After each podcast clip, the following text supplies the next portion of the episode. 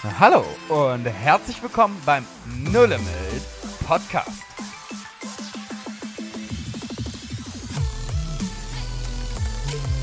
Glauben praktisch dein Leben verändert. Hey liebe Leute, wir sind zurück ähm, nach einer Zwei Wochen. Nach zwei Wochen sind wir zurück.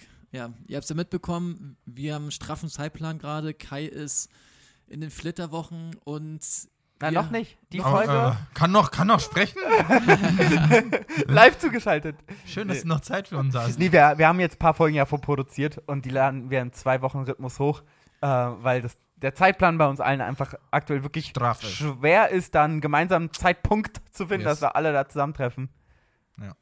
Und deswegen zwei Wochen Rhythmus. Und aber ab April, ungefähr Anfang Mitte April, ändert sich das wieder. Dann gibt es jede Woche wieder eine Folge auf die Ohren. Richtig, Oder auf. Laut oder auf den Lautsprecher. Mhm. Je nachdem, wie ihr es hört. PA. Und wir hatten ja in der letzten Woche, ange in der letzten Woche, das ist schon eingebürgert, wir hatten in der letzten Folge äh, darüber geredet, was man erntet, was, dass man sät ähm, und dass man gewisse Sachen auch einfach wirklich sehr bewusst macht, worauf man sein Leben bauen will. Und Mhm. diese Entscheidung haben wir alle bei uns getroffen. Wir haben alle Bibelstellen gefunden für uns, wo wir gesagt haben, hey, darauf wollen wir uns ausrichten. Das sind unter anderem auch die Traufverse, aber es ist halt so genial, sich wirklich bewusst zu sagen, worauf möchte ich mein Leben bauen. Ja. Und danach haben wir uns so, dann hat sich jeder wirklich einzeln von uns intensiv auseinandergesetzt. Ähm, Und ja, deswegen, Jonathan, erzähl mal, was für dich die Bibelstelle, wo du sagst, hey, da, das, so möchte ich leben, danach möchte ich mich immer wieder ausstrecken. Und mein Leben, ja, da, darauf möchte ich meinen Geist sehen, was wir in der letzten Folge hatten. Ja, also wie meine. Ach so, ganz kurz noch, wenn hier zwischendurch ein bisschen laut ist, wir haben am Sonntag im Nebenraum von der Church aufgenommen, deswegen kann es sein, dass ab und zu hier ein paar Nebengeräusche Weil dann eine. Geburtstagsparty gefeiert wird. Ja, also liebe Leute, ähm, eine Bibelstelle, die mir sehr, sehr wichtig ist und auch meiner Frau, ist auch un unser Trauvers, ähm, steht in Philippa 2, das ist im Neuen Testament, der Philippa-Brief, den Paulus, soweit ich weiß, an Philippus geschrieben hat, also an, an die Philippi. Ähm, und das steht in Kapitel 2, 3 bis 4 tut nichts aus Selbstsucht oder nichtigem Ehrgeiz, sondern in Demut achte einer den anderen höher als sich selbst. Jeder schaue nicht auf das Seine, sondern jeder auf das des anderen. Alter, das passt ja wirklich mal wie die Faust aufs Auge zur letzten Folge, oder? Aber Das ist wirklich, ja Wahnsinn, ey. Oh ja, wir haben ja, worüber haben wir nochmal geredet, Joso? Letzte ja, Folge? genau. äh, Wir haben ja genau darüber gesprochen, dass wenn man halt ähm, äh, im Gutes tun nicht müde wird, dass man dann auch ähm, ja, das ernten wird, was Gott vorbereitet hat zu seiner Zeit. Ja. Und ähm, ich finde das krass, dass das halt nicht eine einmalige Sache ist, die in der Bibel steht, sondern Gott das wirklich extrem wichtig ist. Und ähm, mir ist das so früher so langsam, also so wirklich, das war wie so ein, so ein Dämmern. Mir ist so langsam gedämmert, ey, Gott scheint da ein ganz anderes System anzugehen. Und zwar, wenn ich das sehe, in, wie wir in der Welt leben, ähm, jeder guckt, dass er selber nicht zu kurz kommt und dann ist für alle gesorgt. Und Gott äh, ganz anders rangeht. Gott ist derjenige, der alles gegeben hat, nämlich seinen Sohn, und bringt uns bei, alles zu geben. Und das ist dieser Kreislauf des Gebens und die Welt lebt im Kreislauf des Nehmens. Mhm. Und das, ist, es sind zwei völlig unterschiedliche Welten. Bei dem einen entsteht ähm, Hass, Neid und Gier. Und bei dem anderen entsteht Liebe, Großzügigkeit, Freimütigkeit und einfach ähm, auch, also Freimütigkeit und eine Freiheit. Ich komme nicht zu kurz. Ich kann einfach geben, geben, geben. Und das ist halt was, äh, also ich finde es Und das Wahnsinn. ist halt krass, weil wenn wirklich jeder darauf wartet, zu nehmen, nehmen, nehmen, dann wird am Ende, bekommt am Ende niemand was. Aber wenn jeder sagt, hey, ich gebe, gebe, gebe, hat am Ende jeder was, weil ja Gott in der Richtig. Kontrolle ist. Genau. Genau. Ja, und, und weil Gott ja, also das Krasse ist, in dem Kreislauf des Nehmens ist Gott nicht mit drin. Das heißt, ich kann ja nur etwas wegnehmen, was andere arme Menschen haben. Aber wenn ich in dem Kreislauf des Gebens mich bege ähm, begebe, dann ist ja der große, reiche, allmächtige in diesem Kreislauf mit drin. Das ist ja, was- das ist ja was ganz anderes. Ja. Jonathan, warum habt ihr euch denn die Stelle ausgesucht oder was, was geht dir in dir so durch den Kopf? Also, also uns ganz praktisch banal übersetzt, ähm, für uns heißen die beiden Bibelverse, dass Alexa und ich, meine Frau, uns nicht bekämpfen, Hm. sondern ergänzen. Und ähm, in Vers 3 steht, achte den anderen höher als sich selbst. Ähm, dass es uns sehr wichtig ist, uns gegenseitig in unserer Unterschiedlichkeit zu achten und zu respektieren.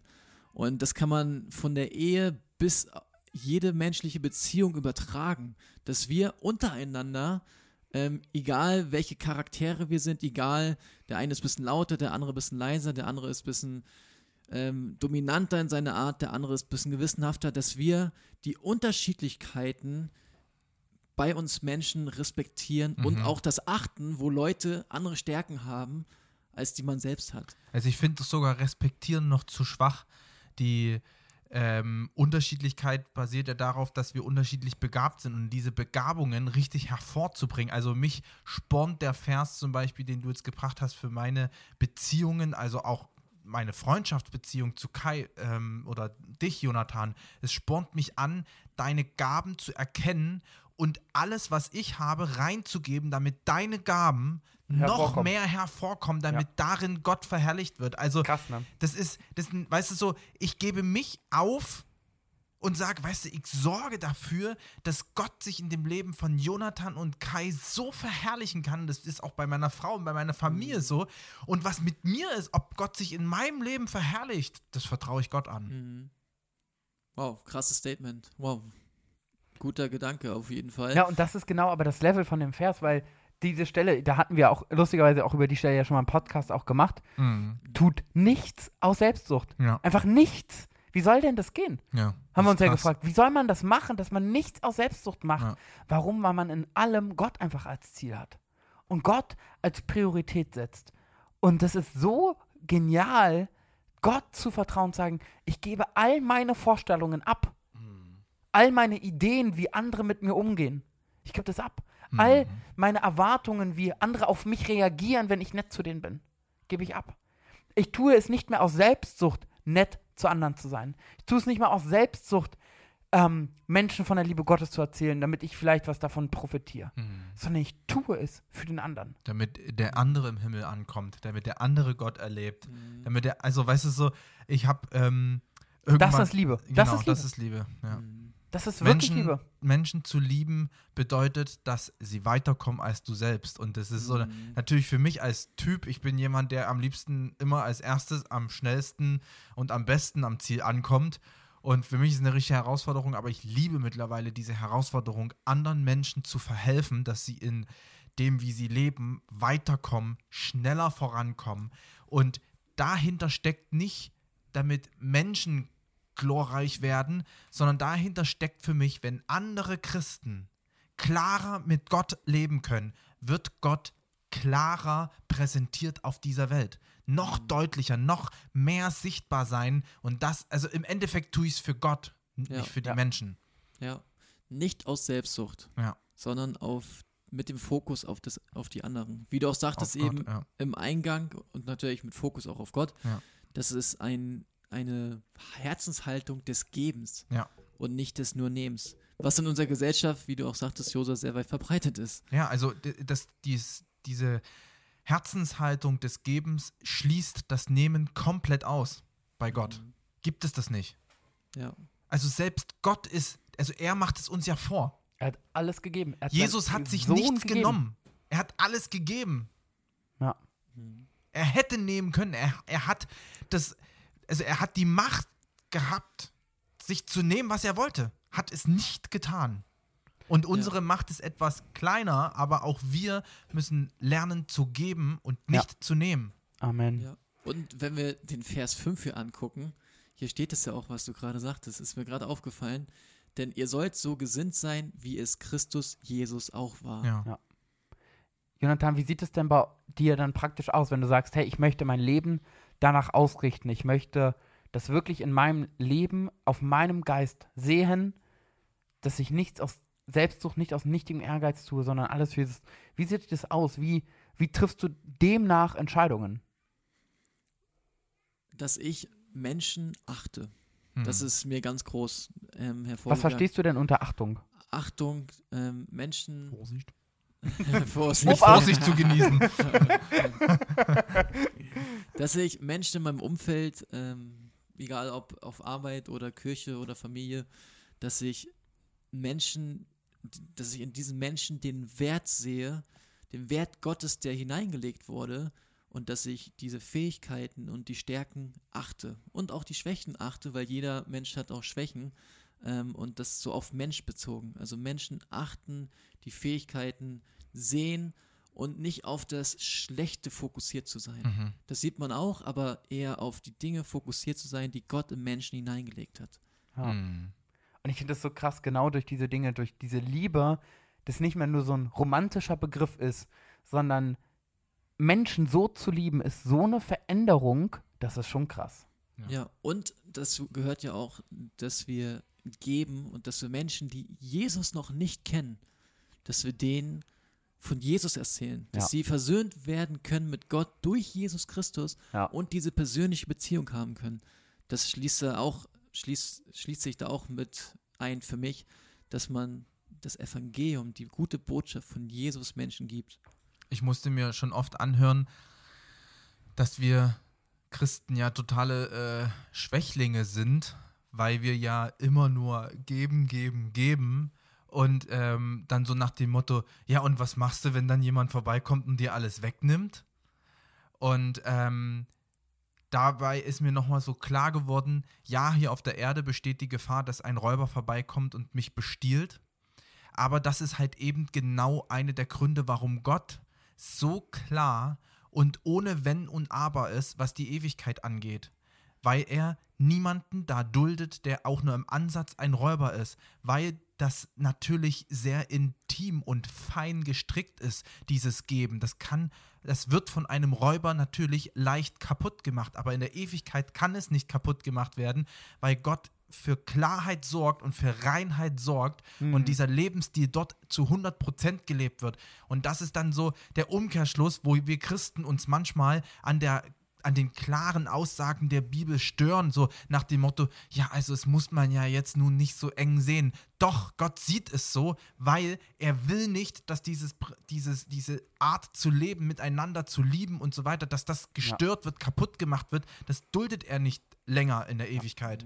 Und wenn du jetzt gerade hier bist als Zuhörer und sagst, hey, ich kann nicht geben, ich Hm. bin nicht in der Lage zu geben, ich kann das nicht, ähm, dass ich nur andere fokussiere, ähm, dann will ich dich ermutigen, dass du dir deinen Wert und deine Identität direkt vom Himmel holst. Hm. Weil das ist, wir können geben, indem wir von Gott gestärkt sind in unserer Identität. Ja. Ja. So, und manche Leute, und vielleicht bist du frisch im Glauben, vielleicht auch schon ein paar Jahre am Start oder vielleicht überlegst du gerade zu glauben, so ist das Prinzip eigentlich. Wir bekommen von Gott und Mhm. können dann weitergeben. Ich Ja. möchte noch einen kurzen ähm, Beitrag dazu bringen, als äh, in Form von einem, einem Bild. Das habe ich schon öfter mal erzählt, wenn es um dieses Thema geht.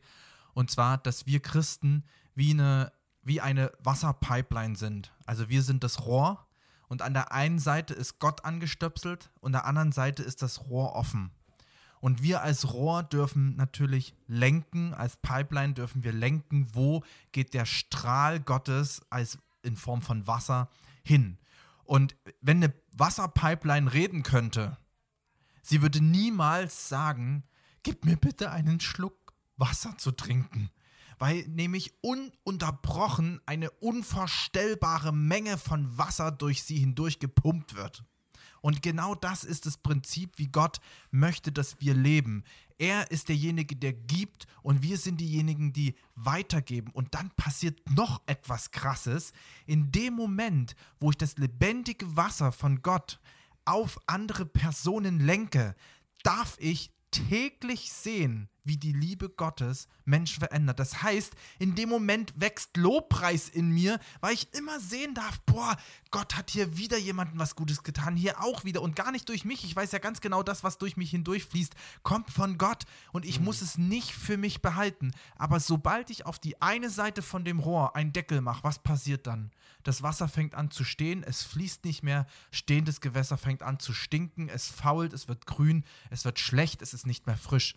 Also müssen wir uns trauen, unseren Deckel aufzumachen und Selbst wenn wir den Deckel auf die andere Seite packen Ja. und keinen Zugang mehr zu Gott Richtig, haben, ist beides. sind wir voll dann, lauf, ausgebrannt. dann laufen wir leer. Genau. Also beide Seiten müssen offen sein. Wir müssen ein Rohr sein, was auf beiden Seiten offen ist. Auf der einen Seite muss Gott angestöpselt sein und auf der anderen Seite dürfen wir lenken, wo der Strom Gottes hingeht. Amen. Und das Yes. ist so eine kraftvolle Perspektive auf mein Leben. Und dann macht es sogar noch Freude rauszulassen, was Ja. Gott eingegeben hat. Wow. Ja. Richtig gute Illustration. Ja.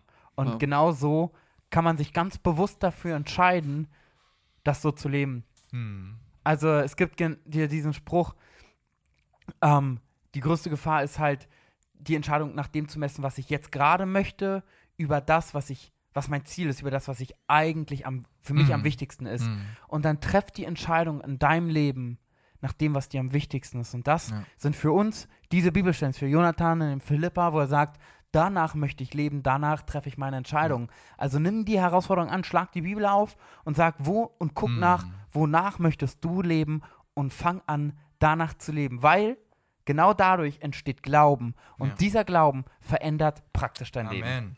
Und damit wünschen wir dir eine hammer geniale Woche. Viel Spaß. Bis in zwei Bis Wochen. Zum nächsten Mal. Ciao. Ciao. Ciao, ciao.